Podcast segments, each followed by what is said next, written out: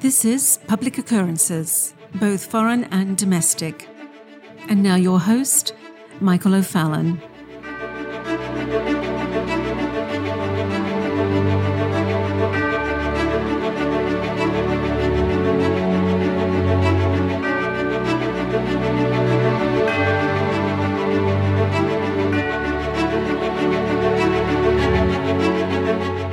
Well, as I've been saying for the last four years or so, we are being transitioned from an analog, physical, real world and into a digital, surreal simulacra that bears no resemblance to the original. It is a gradualistic change. It is evolving. So, when you hear the term progressive world order or liberal world order or the previously fashionable new world order, you normally think that our world is going to go from pure constitutional sovereignty to a giant communist globalization overnight. And I hope, over the course of today's program, to explain why that is not the case, and at the same time, explain how things normally move in stages. And this is why our current insurrectional situation has come in stages. And if you think that most of what you are experiencing right now is something that just happened due to COVID in 2020, well, I can help you to break through your cognitive dissonance.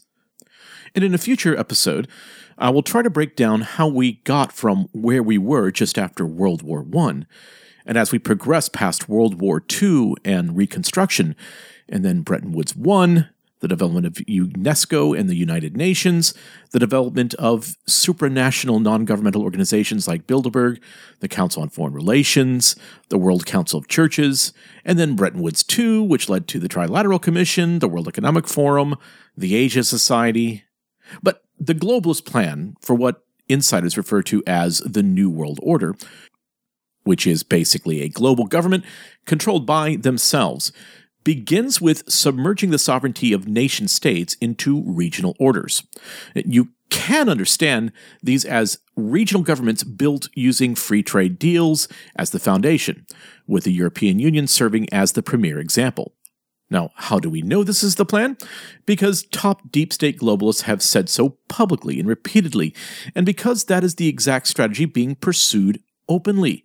In other words, you don't have to be with me in smoky back rooms at the Wilson Center and in secured hotel boardrooms over the past 50 years. It has all been in the public domain, with quite a bit of information being accessible, or at least it used to be, by the general public. But we were distracted by the weekend football games, let's say, or by Instagram, or whatever distractions could be thrown our way, to keep us from paying attention to what was being done to us all over the world. Pseudo free trade agreements and other sovereignty shredding schemes are being used to transfer more and more power to transnational bureaucracies and courts. And eventually, these regional orders will be interwoven into an overlapping patchwork of multilateral regimes on the road to creating a truly global authority under the United Nations in a public private partnership with the World Economic Forum. At least that is the globalist plan. And that is why you've had leader after leader after leader being influenced in some way by the World Economic Forum over the past 30 years. There has been the growing of, if you will, a team of people that would be then seated into governments throughout the world to penetrate the cabinets, as Klaus Schwab would say.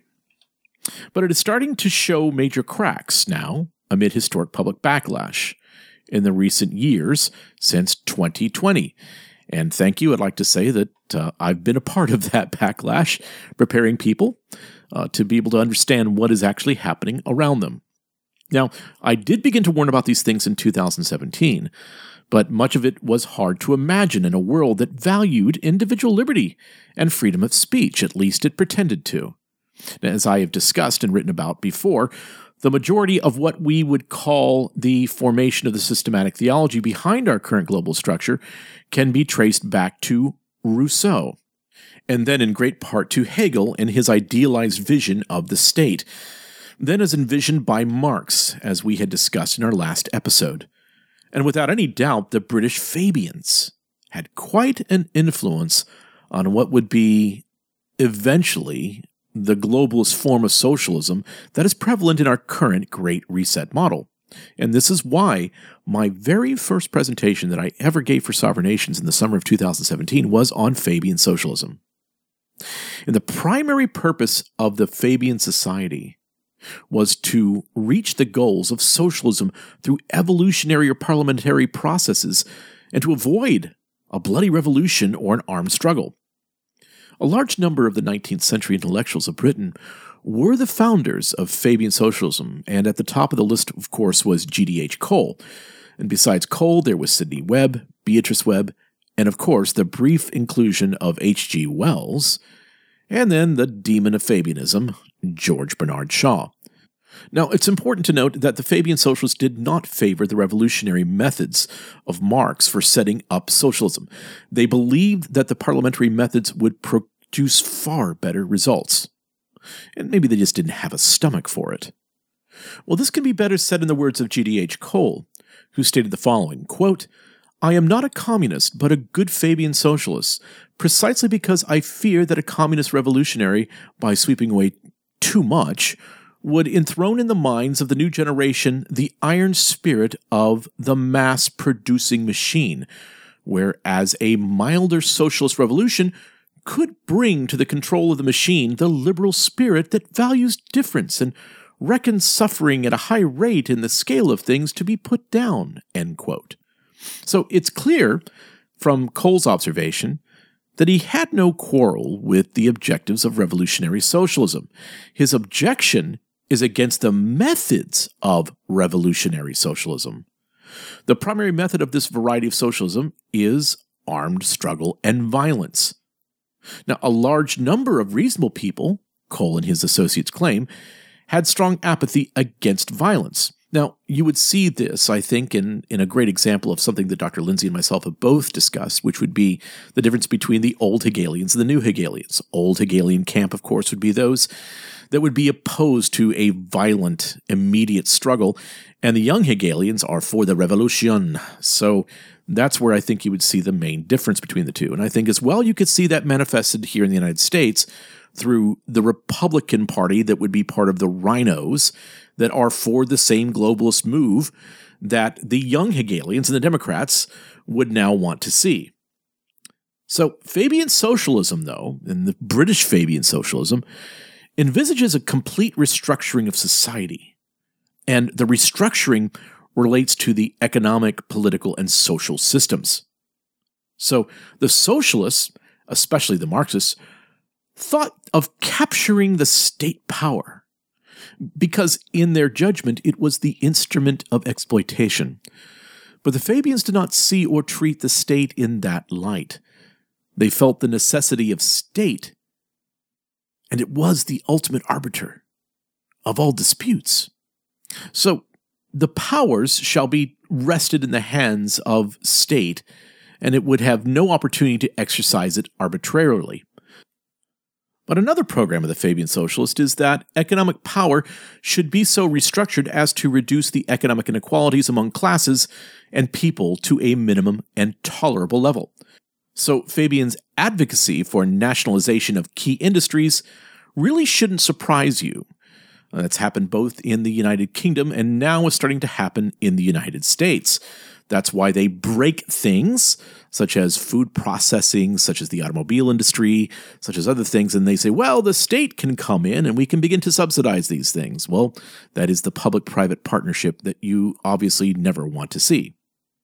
But they did not support the management of the entire economy by the state, which is pretty much what you're seeing now.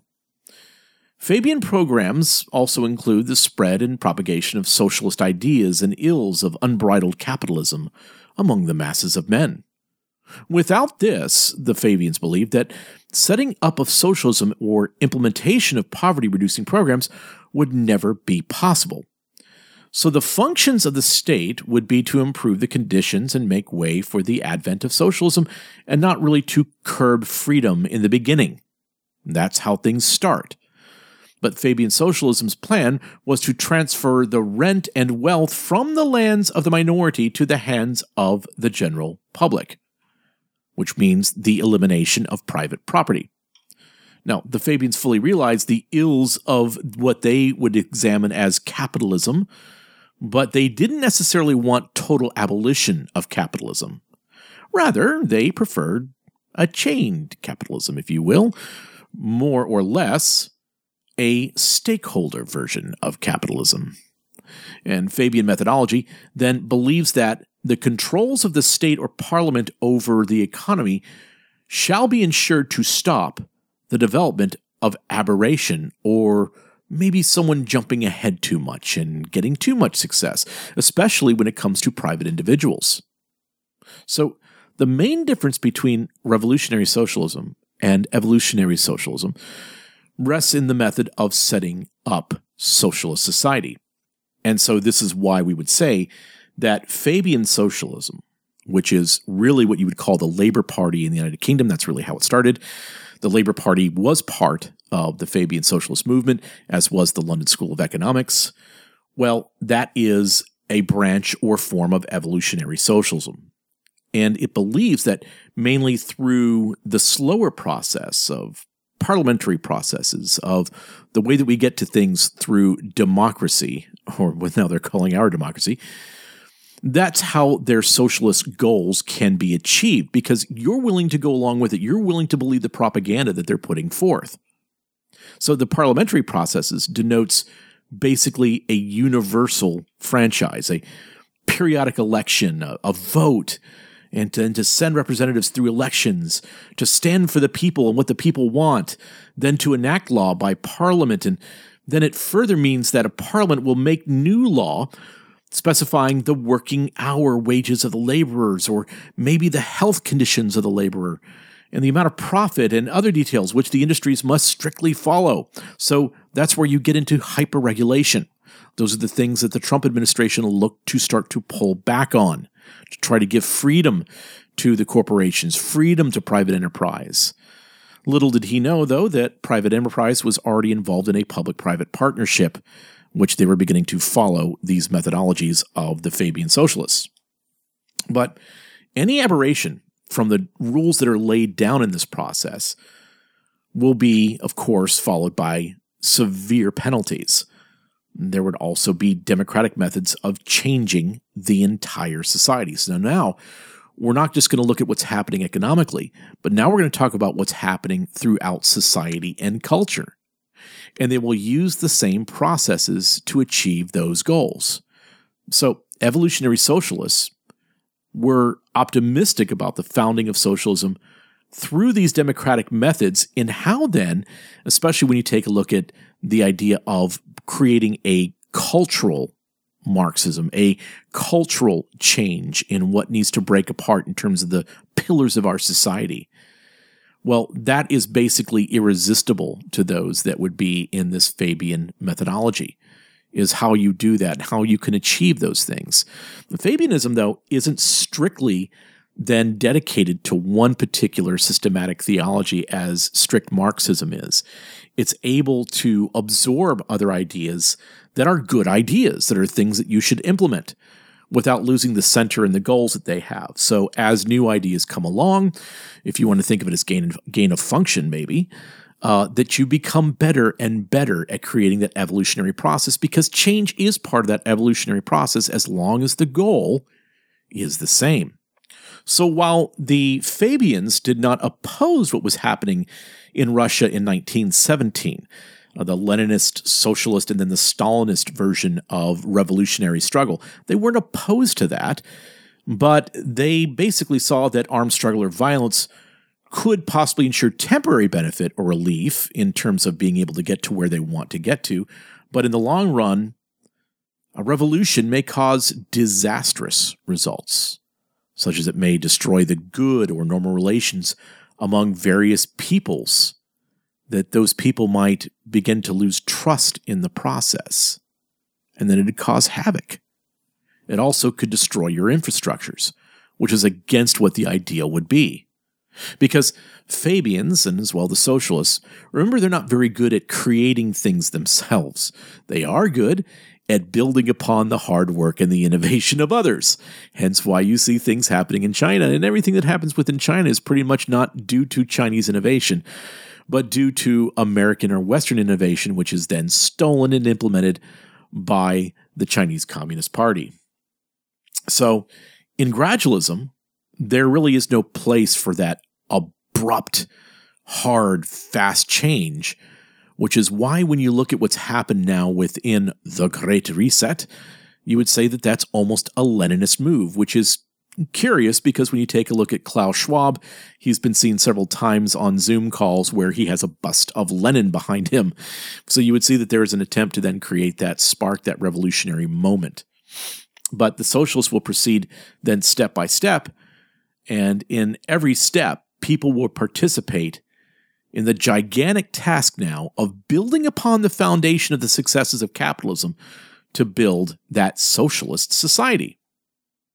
So the workers then would fight for the extension of democratic rights until there's no work. That was the whole purpose. So at that point, the need for ethnic or identity structures to the struggle for the communist utopia would be necessary. Because the idea, of course, is, you know, by your work you shall be set free. That was the reason why you had a hammer and sickle. Remember that the hammer and sickle of communism is basically their idea of a cross. That is what shall set you free, or that's where your salvation lies. But in this sense, what you're doing is the idea is that you will work for these things. You must do the work. And then on the other side of that work is the freedom of which there is no more work. But the study of history, of social development, Marx formed basically the conclusion that in every epoch of time, he would say that there were two main classes in society. One was the exploiting class, and the other was the exploited class. So the first, the exploiting class, was numerically small, like we would call them the 1% now, right? But economically powerful. And the latter, the exploited, was numerically big, but economically weak. And because of the material reasons, there was always conflicts between the two opposite classes, and the conflict reached then the, the zenith in the industrial society when the class structure assumed clear forms. So the economically powerful class, by its position to control the economy, also controlled the policies in the state. So that's what they're stating is that because you have the 1% that is the powerful class, they're the ones that actually control everything and control the policies which then oppress the rest of the 99%. And that is where Marx and Engels started thinking about emancipation and for their understanding of emancipation, devised a system or a type of society which would be able to emancipate the common people, that 99%, from this exploitation of the 1%. So, a very important element of Marx's theory of socialism, of course, as we've discussed many times, is dialectical materialism. And this brings up a word that both Dr. Lindsay and I have been focusing in on for a number of years, and that would be the dialectic, the transformational alchemy of the is to the ought, or when you're getting from what was, what ought to be into the is, I think you could say. The dialectic is defined basically as the theory of the union of opposites.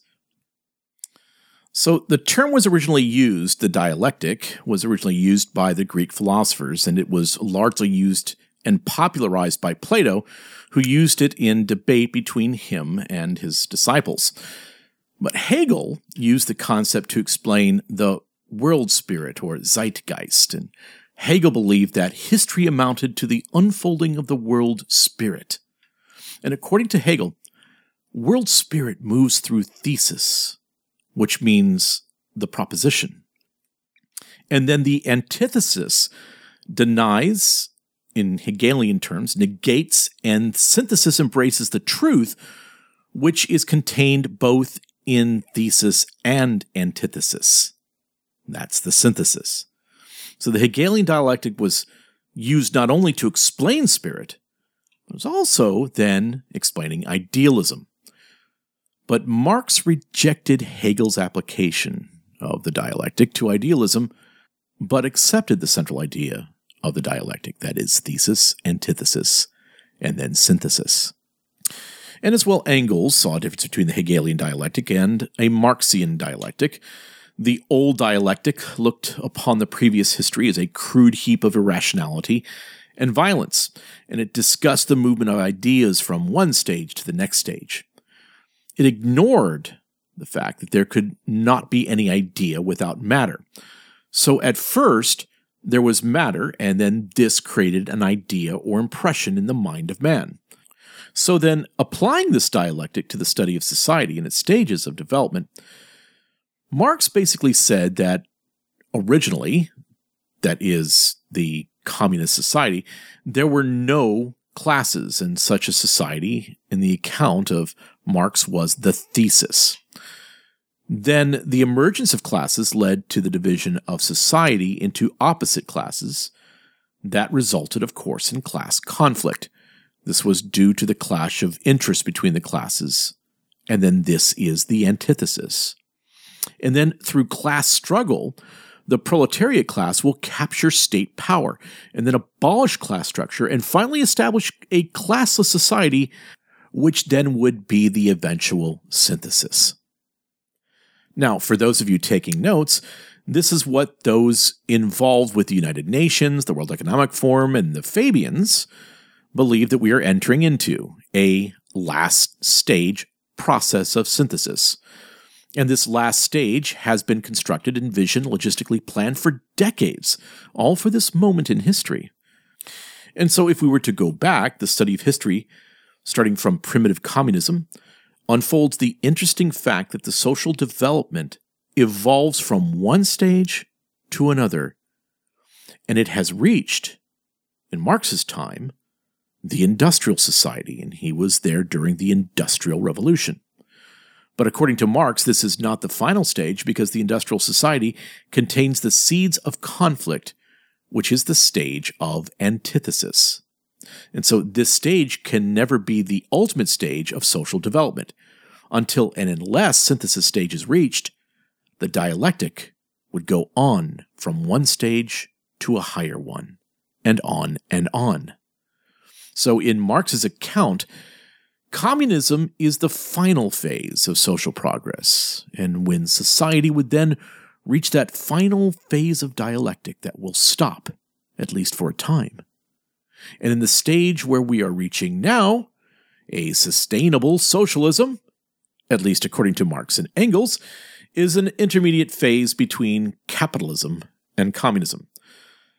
So, from the analysis of Marx, we come to know that the arrival of socialism, as well as communism, in his process, in his eschatological process, is inevitable. This inevitability is a doctrine, then, that is necessary in the systematic theology of Marxism. Inevitability. Now, if you recall, if you've been listening to my podcast for a number of years, you will remember that one of the things that I was told back in 2009, 2010, and so forth in different settings was that there's a change coming, that there's nothing you can do to stop it. And either you can get on board with us and be a part of it, but if you oppose us, things won't be good for you. That was the inevitability. It's this idea that this is inevitable, it's going to happen, there's nothing you can do to stop it. It's the same thing, unfortunately, that Kissinger was telling people for years and years and years. It's inevitable. We're going to come here. There's nothing we can do to stop it. That's a reflexive statement, and I'll talk about that in just a moment. But inevitability. Uh, and this inevitability, again, is derived from a Hermetic understanding of alchemy through reflexivity or Pygmalionism. We've talked about this so many times. And Rousseau understood this. And Fabian Marxist George Bernard Shaw understood this. And this is why both Rousseau and Shaw both composed musical narrative story plays that are titled Pygmalion, which then in Shaw's later renditions was named My Fair Lady, making the ought to be to the is, the process of societal alchemy. In an industrial society, the progress cannot stop. So we were going through this process of perfection with the dialectic. This is what people would refer to as the Overton window, continuing to move gradualistically. Because in the theology of Marxism, only a communist society, the eventual utopia, is perfect. So, in this sense, it is theonomic in its insistence. So, Marx has said that through socialism and later on communism, he would say that these things were inevitable. But in this inevitability, this does not mean that workers and socialists have nothing to do. They have to be about building the utopian kingdom. A utopian pure communism that evolves the human species, perfects the human species. In similar, but in a distorted way, that Christians believe that they will be perfected in the eternal kingdom in the heavenlies, imputed by the Holy Spirit, the indwelling of the Holy Spirit, their minds shaped and molded by the indwelling presence of Christ. And the elect, of course, will be transformed into eternal worship with Christ without the presence of sin. But in the Marxist envisionment of utopia, there will be imputation as well. Imputation not by and through the Holy Spirit, not by putting on the mind of Christ, but by creating the Internet of Things, and by the imputation of a world connected grid of cerebral implants, transforming humanity guiding humanity, helping humanity to think the right thoughts all the time. The right thoughts that will make humanity compliant, compliant to the collective good of transhuman kind. And man will not rebel against the will of the global brain because man's thought will always be perfectly in synchronization with the mind of the new supranational state. You see, communism isn't going to fail this time if this happens, because there will be no one to rebel against it. That is the goal. And the Fabians, through their civilized discourse and gradualistic ideals, as opposed to the revolutionary acceleration of the more incendiary Marxists, well, the Fabians, much like today's Republican Party globalists, are for the gradual move towards the inevitable. But the inevitable is only inevitable if we allow it to be from a human perspective but with reflexive statements and the mass psychosis of millions in leadership thinking that this Marxist future must be inevitable. Well, they all press forward in lockstep. Those that are in the political realm, in the corporate realm, in the religious realm, in the educational realm, all participating in pushing this towards the inevitable. But it doesn't need to be. But anyone who is in their way will be dismissed as a Nazi, a tyrant. Even though the Fabians are directly responsible for many of the eugenics inspired ideas of the Third Reich. Isn't that so bizarre?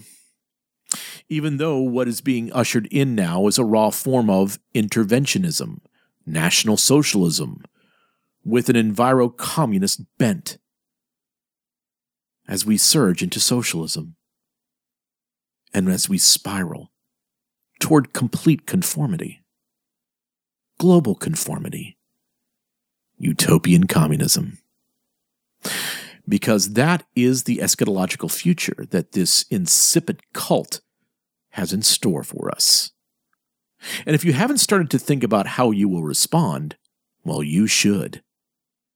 And it had better be effective. Locally, regionally, nationally.